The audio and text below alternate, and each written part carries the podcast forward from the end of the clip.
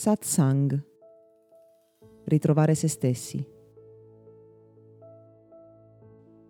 Stiamo vivendo una rivoluzione che può costituire un punto di crescita fondamentale, ma anche un grosso problema per l'umanità. La normalizzazione della cosiddetta malattia mentale.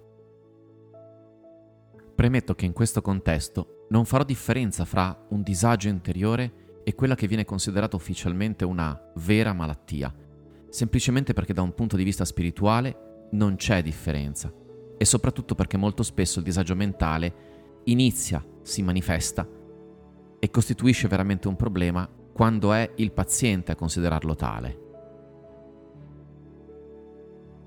Innanzitutto su un certo fronte.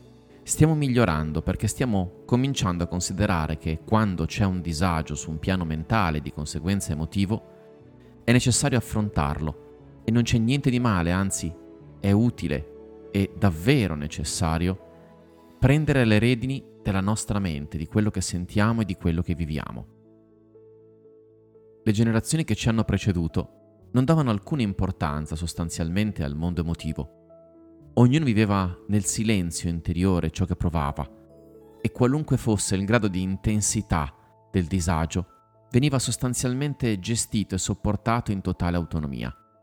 Ma chiedere aiuto è importante e fare tutto ciò che serve per risolvere davvero un problema è ancora più importante. Allo stesso tempo, il lato oscuro di quello che stiamo facendo è di far finta che determinati problemi siano effettivamente problemi e che sia oltretutto qualcun altro a poterci veramente aiutare a risolverli. Cerchiamo di capire meglio insieme cosa intendo.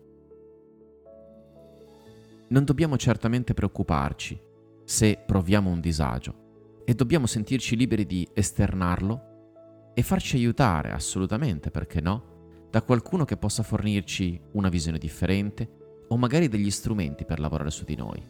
E questo è molto molto importante. Negli ultimi anni ricevo quotidianamente contatti di persone che mi vengono inviate da psicologi e psicoterapeuti proprio perché hanno bisogno di strumenti di crescita personale e meditazione anche per affrontare un disagio interiore che hanno. Dall'altro punto di vista c'è però un equivoco importante, cioè il fatto che ciò che viviamo interiormente in termini mentali ed emotivi sia qualcosa che effettivamente a livello profondo possa qualcun altro aiutarci a risolvere. In ultima istanza, l'origine di tutto ciò che viviamo internamente siamo noi e solo se accettiamo questo principio possiamo davvero fare la differenza. Anche in ultima istanza, l'ultimo elemento che può davvero risolvere un problema siamo sempre noi. E quando ci relazioniamo a un terapeuta, o una persona che ci fornisce strumenti e consapevolezza, in realtà la relazione che creiamo con quella persona ci deve aiutare a guardare meglio dentro di noi. E proprio per questo sappiamo scientificamente che la qualità della relazione che si crea con un terapeuta è ciò che fa la maggior differenza e non gli strumenti utilizzati. Ciò su cui non sono d'accordo è quell'approccio che porta a, tra virgolette, risolvere determinati problemi attraverso farmaci o attraverso modi per tamponare il sintomo senza andare veramente alla radice. E quindi presupponendo in un certo senso che sia normale convivere con quei problemi, zittirli, tenerli buoni, tenerli a bada così come riusciamo.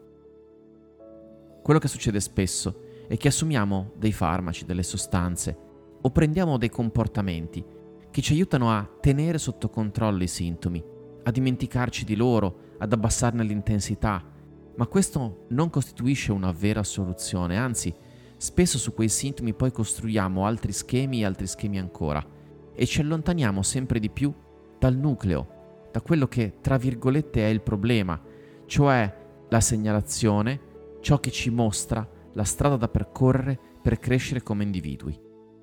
Al posto di nascondere un sintomo dovremmo guardarlo apertamente, farci conti, affrontarlo.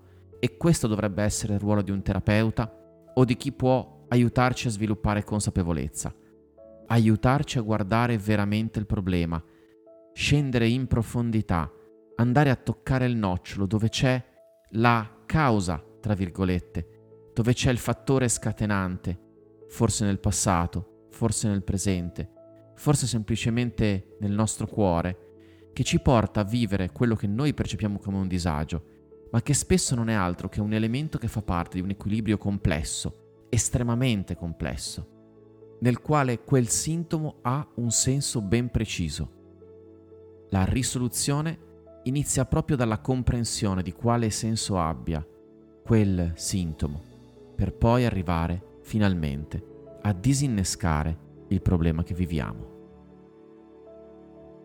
Questo podcast è offerto da Accademia di Meditazione e Sviluppo Personale Gotham. www.accademiadimeditazione.it